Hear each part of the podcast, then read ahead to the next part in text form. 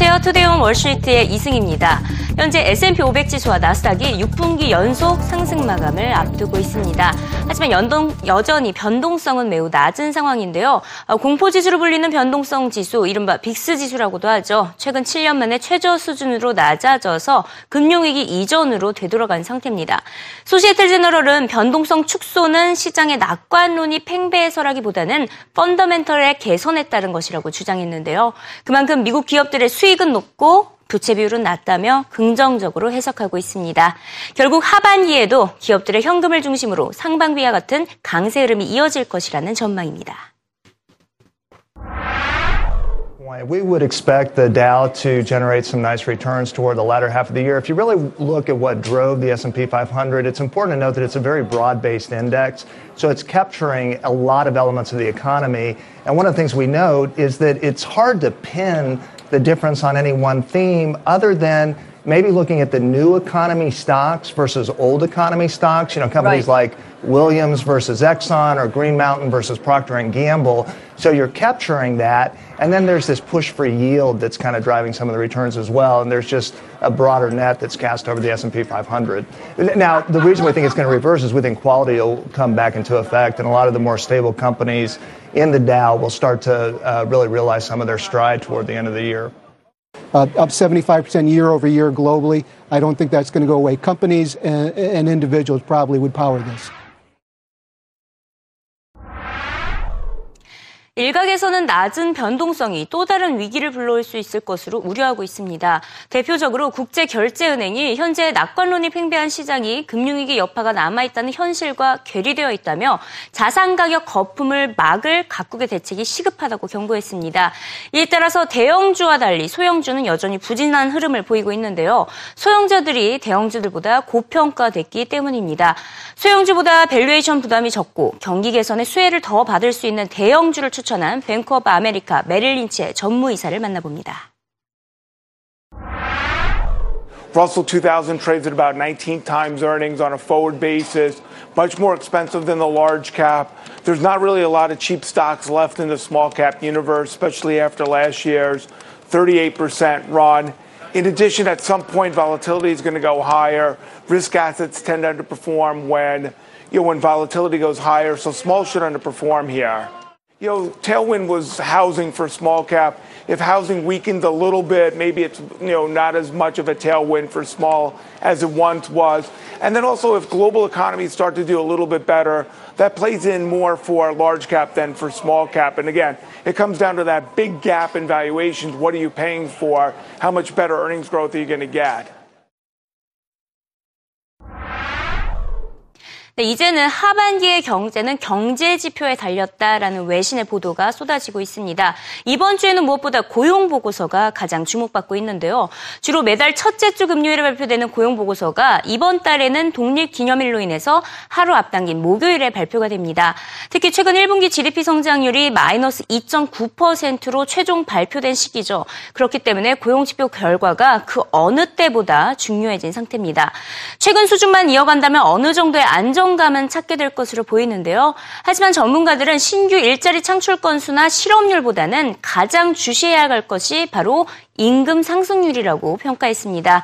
인플레이션과 직결되기 때문이라고 설명했습니다. maybe this week is going to be the resolution because if the uh, non-farm payrolls really prove to be much better than expected, they could provide that lift to yield that we've been talking about. But I think ultimately the conversation is going to have to change away from job growth to wage growth. That's really what the bond market is, is watching. That's why the bond market is utterly complacent about um, inflation worries. That's why you're seeing the yield at two and a half. If we start to see average wages begin to percolate higher, that's going to be the signal that the Fed may eventually begin to tighten. And I think that's when you're going to start to see U.S. rates go up, and that's when the dollar will finally catch a bid. The bigger question is, are we more like Japan? Is this just another series of mm. endless false dawns, you know, or are we going to just actually finally snap out of it in a real fashion? And again, I think the snapping out of it in a real fashion will be a function of wages. 이번엔 유럽으로 넘어가 보도록 하겠습니다. 유로존의 물가 상승률이 여전히 낮은 수준을 보이고 있습니다. 지난달 물가 상승률 0.5% 수준에 그쳤습니다. 9개월 연속 1% 미만의 위험지대에 머물고 있는 것인데요. 이 디플레이션 우려감을 해소하지 못하자 시장에서는 유럽 중앙은행이 또 다른 카드를 꺼내드려야 한다고 주장하고 있습니다. 최근에 기준금리도 인하했고 마이너스 예금금리까지 펼친 가운데 여전히 디플레이션 늪에서 빠져나오지 못하고 있기 때문인데요. 이번에는 본격적인 유동성 공급 방식의 양적 완화 정책이 펼쳐져야 한다는 주장에 힘이 실리고 있습니다. It is actually, um, I think, quite a low reading. You're right, we'd all been expecting it to be 0.5, but actually we made those forecasts before we saw the German release on Friday, and German inflation actually jumped by more than expected from 0.6 to 1%. So I think this, this number reminds us that the inflation numbers are still coming in lower than expected in the case of the Eurozone. So, you know, in coming months, we're going to have to see how the ECB's current policies work. Uh, but I think for the moment, you know, the markets will be saying actually the ECB is going to have to do more. 마지막으로 중국으로 넘어갑니다. 최근 미국 증시 강세론에 이어서 중국 증시 강세론에도 힘이 실리고 있습니다. 대표적으로 소시에텔 제너럴과 골드만삭스가 이 같은 보고서를 내놓고 있는데요.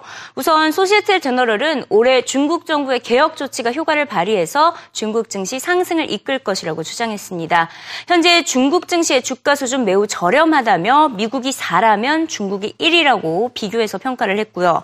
이 골드만삭스 역시 중국 증시의 주가 수익 비율이 7 7.7배에서 8.3배로 오를 것으로 예견했습니다. 그동안 중국 경제를 둘러싼 비관론이 워낙 많았죠. 그렇기 때문에 웬만한 악재는 시장에 다 반영이 됐기 때문에 주가가 더 떨어지진 않을 것이라는 전망입니다. 이에 따라 중국 대기업 주가를 반영하는 홍콩의 항생 중국 기업 지수가 지금보다 7% 상승해서 올해 말에 11,000에 도달할 것으로 전망했습니다. 이에 더해서 지난주 내 지난주에 4개월 만에 재개된 기업 공개가 주가 상승의 기폭제가 될 것이라는 주장도 제기됐습니다. 중국 시장에서도 이 기업 공개 열풍이 뜨거워지면서 올해 안에 100개 기업이 상장할 것으로 예상되고 있습니다. Well, there's already been quite a big uh, run up since we moved to, to longer positions uh, at the beginning of the second quarter. Um, and uh, we think that that move can actually uh, continue. Yeah, we've had a bit of a pullback uh, earlier on this week with a bit of disappointment, uh, despite the good PMI figures at the start of the week. Mm-hmm. But we do think that there's another leg higher. When were the biggest volumes for IPOs in China? It was definitely in the 2008 2009 markets where valuations were, were where the market, particularly 2009, where there was a very good market and the period prior to that. Well, so the valuations were unreasonable back then. They were very high. 40 but the, times earnings. What you typically see is that the, the busiest time of IPOs are when the market is bullish. Uh, and in anything, in any case, I would say it's true that they've been priced very attractively, but the fact that the demand has been good, mm-hmm. and although there have been some exceptions, most of them have gone very well, is if anything a sign for me that our, our more bullish view is, is justified. I see. And I think one opportunity that they now look at and say a market which really hasn't done anything for the past four years has been Chinese equities. It's particularly if you compare Chinese equities with the rest of the world, it's been a very flat performer. So we may be seeing some more domestic interest as well. Mm-hmm. Okay, so.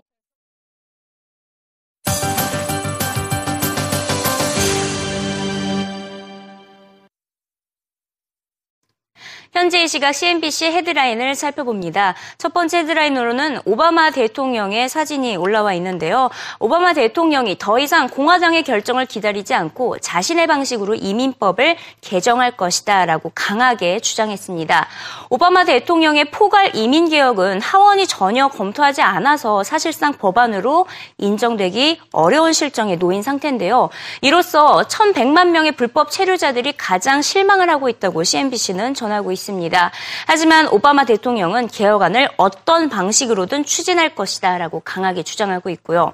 일단 오바마 대통령은 미입국을 줄이고 어린이 단독 이민자들을 위해서 긴급 예산 20억 달러를 의회에 요청할 예정이라고 밝혔습니다.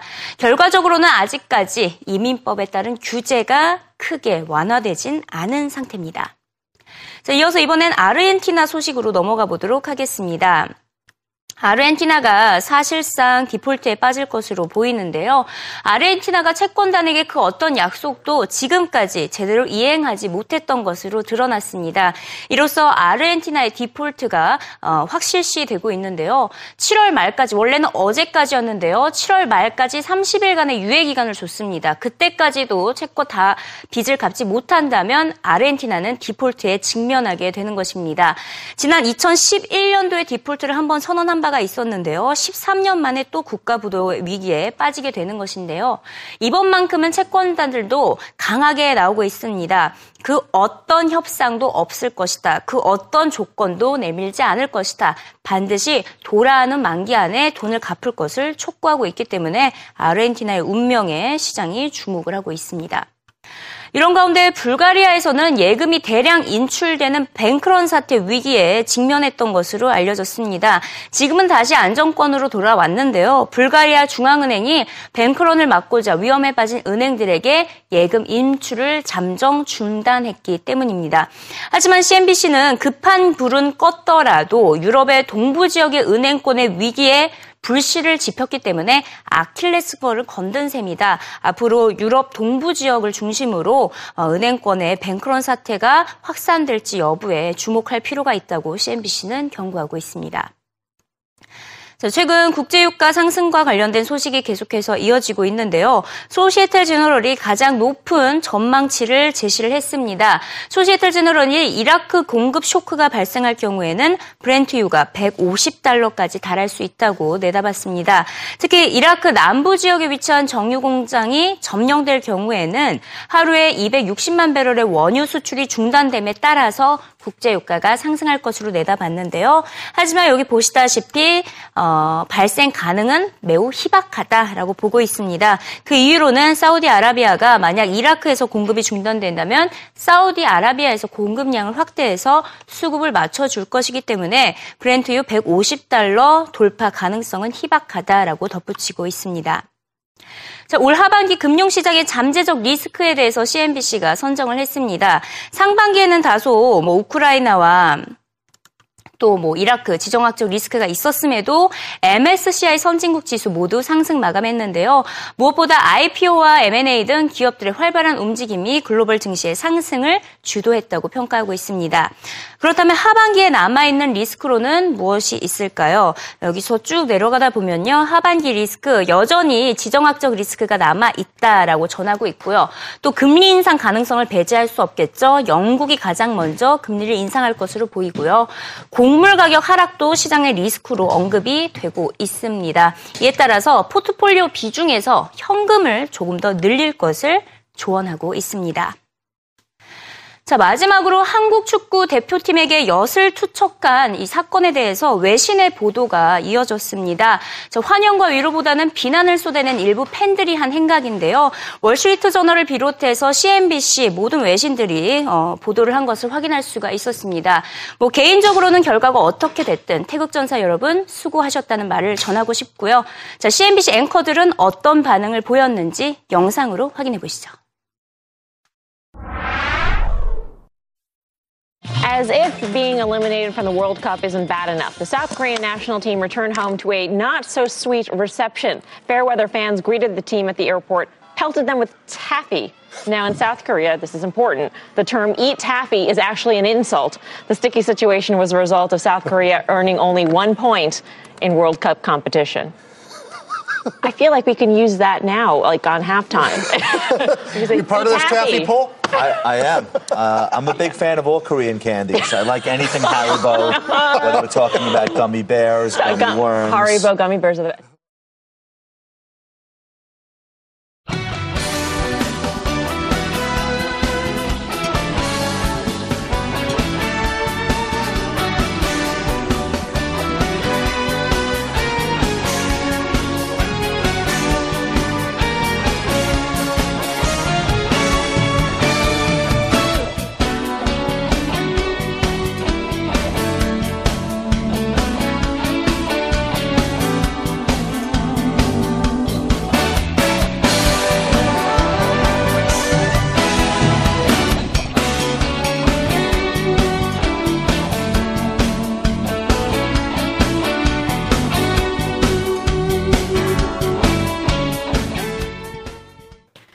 기업 뉴스입니다.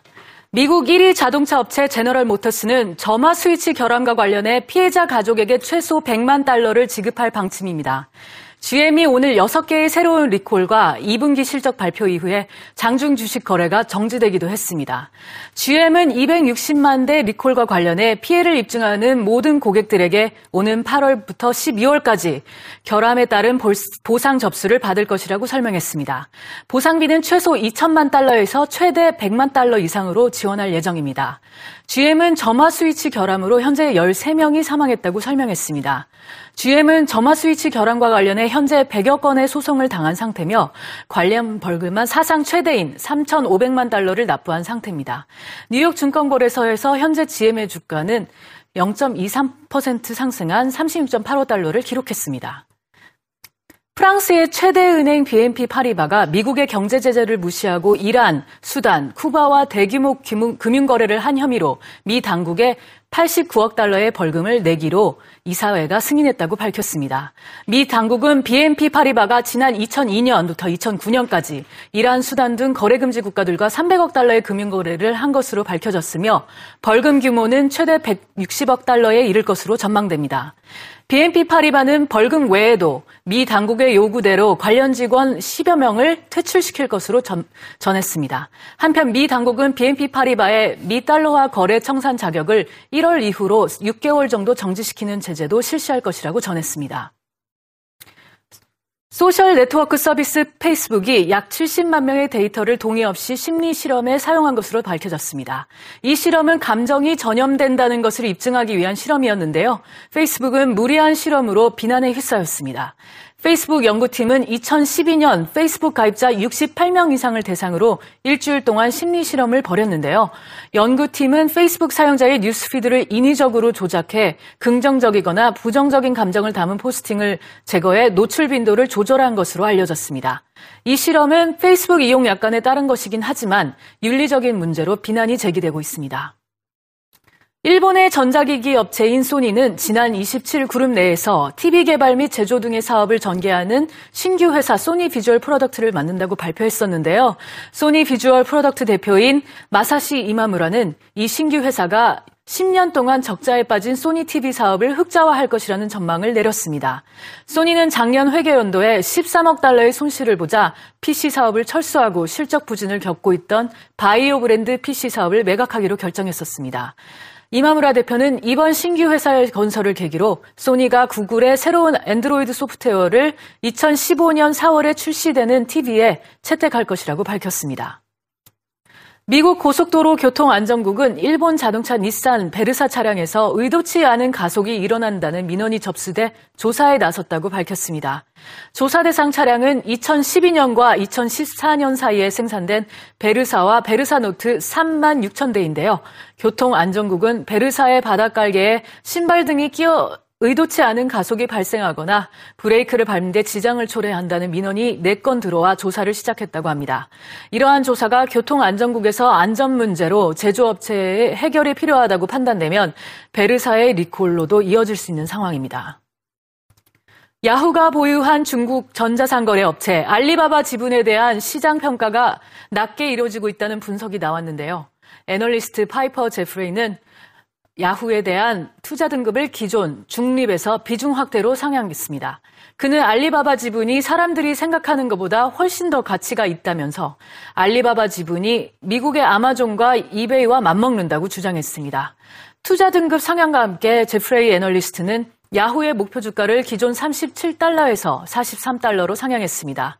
야후는 알리바바의 지분 23%를 보유하고 있는데요. 알리바바는 오는 8월 뉴욕 증권거래소에 상장할 계획이며 기업 공개 규모는 무려 200억 달러에 달할 전망입니다. 제프레이 분석 발표 이후 이날 나스닥 개정, 개정 전 거래에서 야후의 주가는 1.7% 올랐습니다. 지금까지 해외 기업 뉴스였습니다.